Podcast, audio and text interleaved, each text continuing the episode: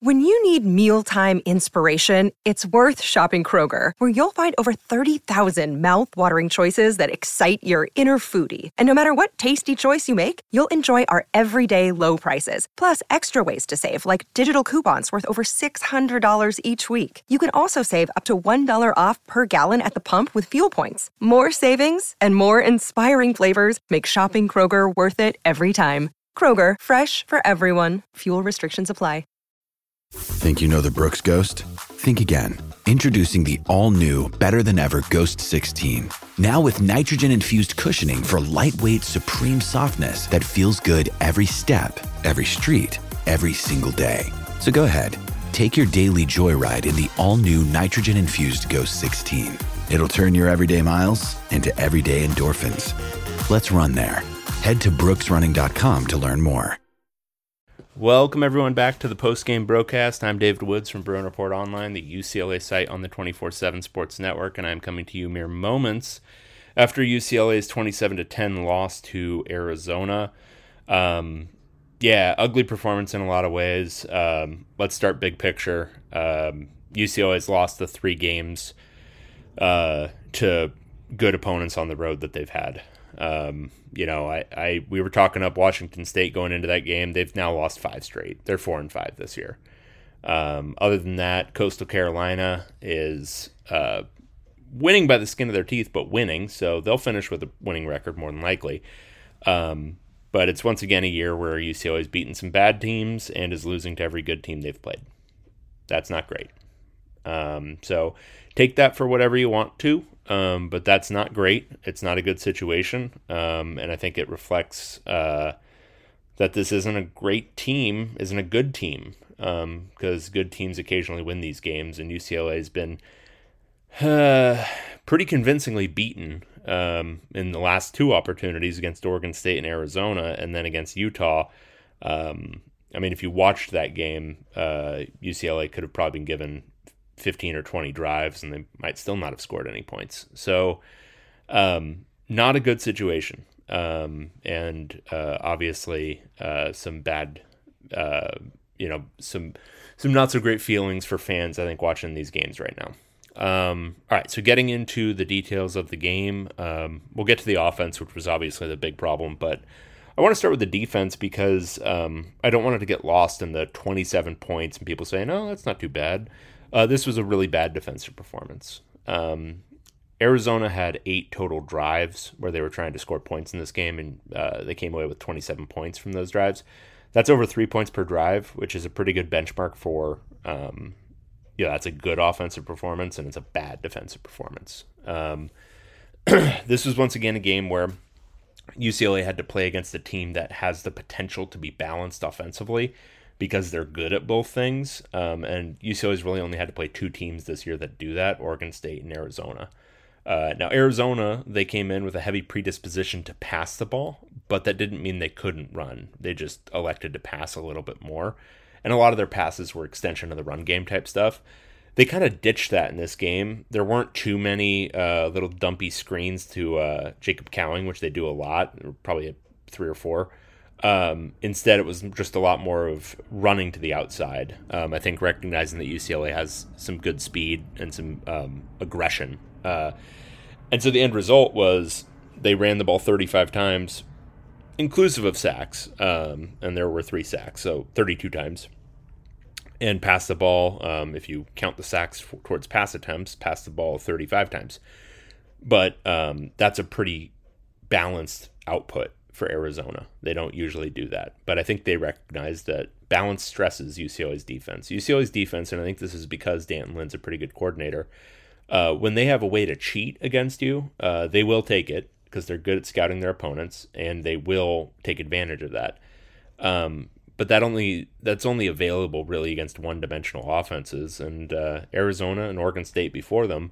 Uh, and this is the reason those are the two worst defensive performances for U C L A this year, is that those two teams can both uh, run and pass. And, uh, you know, it sounds very simple, but that's really what it comes down to. Um, so Arizona was pretty effective running the ball. Um, you know, they finished with under four yards per carry, but just under. And um, some of that was the sacks and just some weird stuff going on, especially at the end of the game uh, with kneel outs. But um, Jonah Coleman, Michael Wiley, even uh, D J Williams, I thought ran the ball pretty well and had some really effective runs at key moments. Uh, and Noah Fafita was sharp throwing the ball. Um, you know, some of it was uh, Tetairoa McMillan making some plays. Um, you know, he made some big catches. Uh, Tanner McLaughlin made some big catches. But that's built in. I mean, Arizona does that. That's part of their offense is those guys make contested, tough catches over the middle, on the sidelines. Like, that's not that's not a rarity for them. So you kind of have to build that into the calculation. It's not like, oh, they got lucky. No, that's just their offense.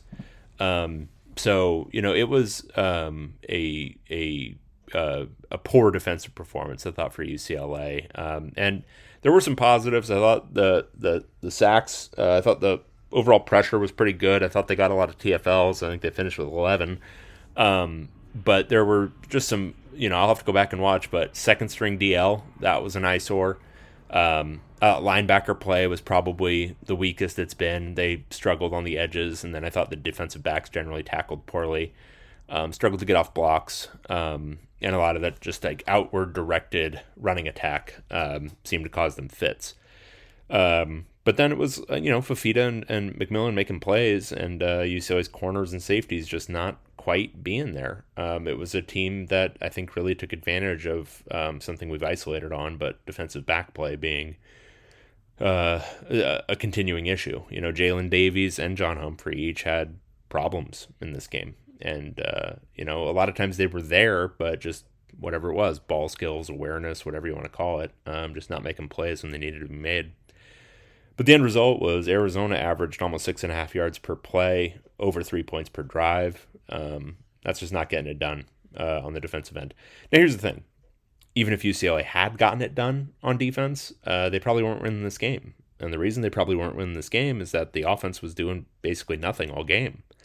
Uh, Bruins finished with four point four yards per play. Um, it, it, I'm, There's a weird um, discussion around Arizona's defense uh, where some people, I think, looking at total stats and various other um, kind of uh, not uh, advanced metrics are like, oh, you know, they're they're actually pretty good.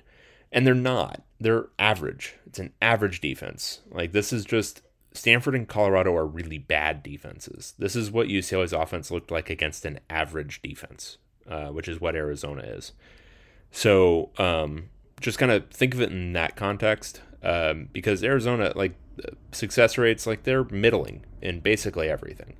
Um, the one thing they're good at is is locking down in the red zone, and they did that, uh, or relatively good at, I should say, and they did that in this game um, where it seemed like every time they got in the red zone, U C L A got in the red zone, it was uh, suddenly Keystone Cops routines. Um, yeah, I mean, looking at the game, I mean, obviously, Ethan Garbers and Dante Moore both got hurt at the end, uh, but that's not, I mean, the game was pretty much over by the time they already got hurt. Um, you know, Garbers, uh, he did his thing. Uh, a lot of checking down, a lot of dumping it off, um, not really stressing a defense downfield much at all. Um, and, uh, you know, he had the one really effective touchdown drive um, with a lot of uh, throws to, I think, T J Harden. Um, but, uh, just, yeah, and that was two minute drill at the end of the first half, um, where Arizona was just kind of giving up everything underneath, um, which was poor defense. Um, but, uh, yeah, I mean, Garbers wasn't really stressing the defense too much, and, um, Arizona did a nicer job containing him, uh, in the run game, keeping him from being, uh, too much of a factor with his legs. And U C L A, uh, you know, it was once again one of those, like, clever Chip Kelly things where um, they started the game with a lot of passing. Uh, I think they had, at one point, ten passes to six runs at the beginning. And, um, yeah, I mean, just very frankly, that wasn't the way to go against this team. And not really against this team. It wasn't the way to go given the strengths of what you have. Um, you know, this passing game has not been strong this year. Um, and it wasn't strong in this game. And the run game was fine. Fine in the way it's been fine all year. Um, you know, Carson Steele, is he going to break a bunch of explosive runs? No. Is he going to more or less, like, not just average, but get four yards per rush, like, literally every time he carries the ball?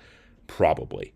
Um, uh, there's an alternate universe where U C L A embraces being like two thousand nine Stanford on offense, and this works out a little bit differently. Um, but instead, um, you got Chip Kelly doing some weird stuff, um, trying to turn him into a, a, a downfield passing attack or whatever. Um, who knows what they're really trying to do.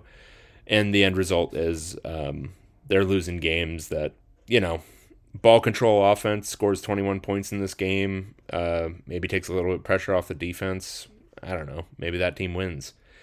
Anyway, um, Colin Schley did some nice job, did some nice work when he came in running the ball. Um, you know, he and at the end of the game, that was, you know, a little bit of excitement on his drive was that he was able to kind of generate some big yardage on the ground. Um, he struggled to throw it, um, putting it kindly. Uh, he was zero for five. Um, none of the balls super accurate.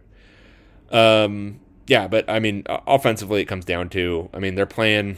Uh, so Kyle Ford wasn't available. Um, they're, yeah, I mean, they're, they're they've taken a receiver core that uh, seemingly had a bunch of talent, and uh, yeah, they're targeting um, some other guys. So I don't know.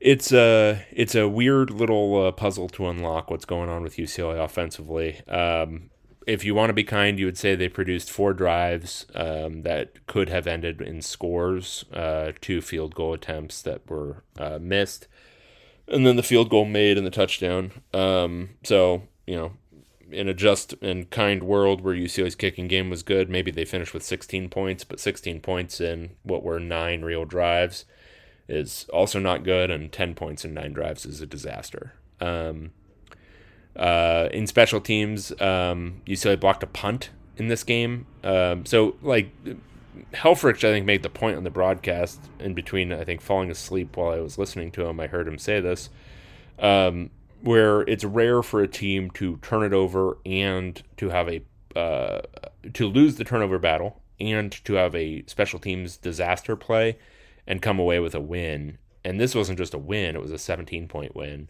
Um, but, I mean, U C L A, I want to see. Yeah, they won the field position battle by four yards. The, their drive started on an average of their own thirty-four versus an own thirty, uh, own thirty-yard line for Arizona. Like, Arizona had to do a lot of full-field drives to score in this game. U C L A had an opportunity uh, starting on the thirty-one that they drove eight yards and turned it over on downs. Um They had another drive start on the thirty-nine that uh, went fifteen yards and ended in one of the missed field goal attempts. Um, got to cash those in. I mean, not to sound like a dumb announcer, but you got to cash those in. Um, the field goal attempts, so special teams, um, they put Blake Glessner in at kicker, and, uh, you know, big surprise, it wasn't the kicker. Um, their operation has sucked all year. Um, whatever's going on in their field goal block unit, um, it's... or their field goal protection unit is not very good. Um, their wh- whatever their rules are on edge, um, it seems like every team is exploiting it, um, and resulting in either uh, missed kicks or getting in the kicker's head, um, and or sorry, either in blocked kicks or getting in the kicker's head and rushing the kick. Um, but Glessner missed two in this one. Uh, finally made one from like twenty-nine yards, but um, yeah, I don't think that was a kicker issue so much as a uh, lot of uh, very strange things going on. Um, so anyway, U C L A scored ten points uh, against Arizona, uh, lost for the second straight year to the Wildcats, um, who are now six and three. U C L A is also six and three, uh, but these programs are going in different directions. All right, um, well, that is it for me. We'll be back again this week previewing uh, A S U, um, which just got absolutely smoked uh, by Utah, so U C L A should more than likely win that game. All right, talk to you again this week. The baseball season is in full swing, which means you need to listen to Fantasy Baseball Today, part of the C B S Sports Podcast Network. Join Scott White, Chris Towers, and me, Frank Stample, every weekday as we recap every player from every game. We'll talk waiver wire ads, drops, players to trade for, prospects who could make an impact, and everything in between. Make sure to download and follow on Apple Podcasts, Spotify, the Odyssey app, and everywhere else podcasts are found.